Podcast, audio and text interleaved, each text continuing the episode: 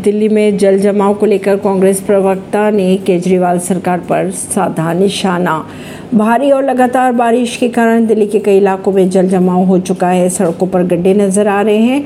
लोगों को कहीं भी आने जाने में बहुत मुश्किलों का सामना करना पड़ रहा है। वहीं अगर दिल्ली के सबसे पौष इलाके की बात की जाए तो इंडिया गेट के पास सड़क धस गई है। भारी बारिश की अगर बात की जाए तो नहीं झेल पा रहा है कर्तव्य पथ भारी बारिश पानी से लबालब हो गई है सड़कें। अब दिल्ली की अगर यमुना नदी की बात की जाए तो डराने लगा है यमुना का जल स्तर नदी का जल स्तर खतरे के निशान के ऊपर बह रहा है। रात का बेकाबू होते दिखाई दे रहे हैं। शाम या रात को खतरा और बढ़ सकता है क्योंकि हथनीकोण बैराज से छोड़ा जा रहा है पानी।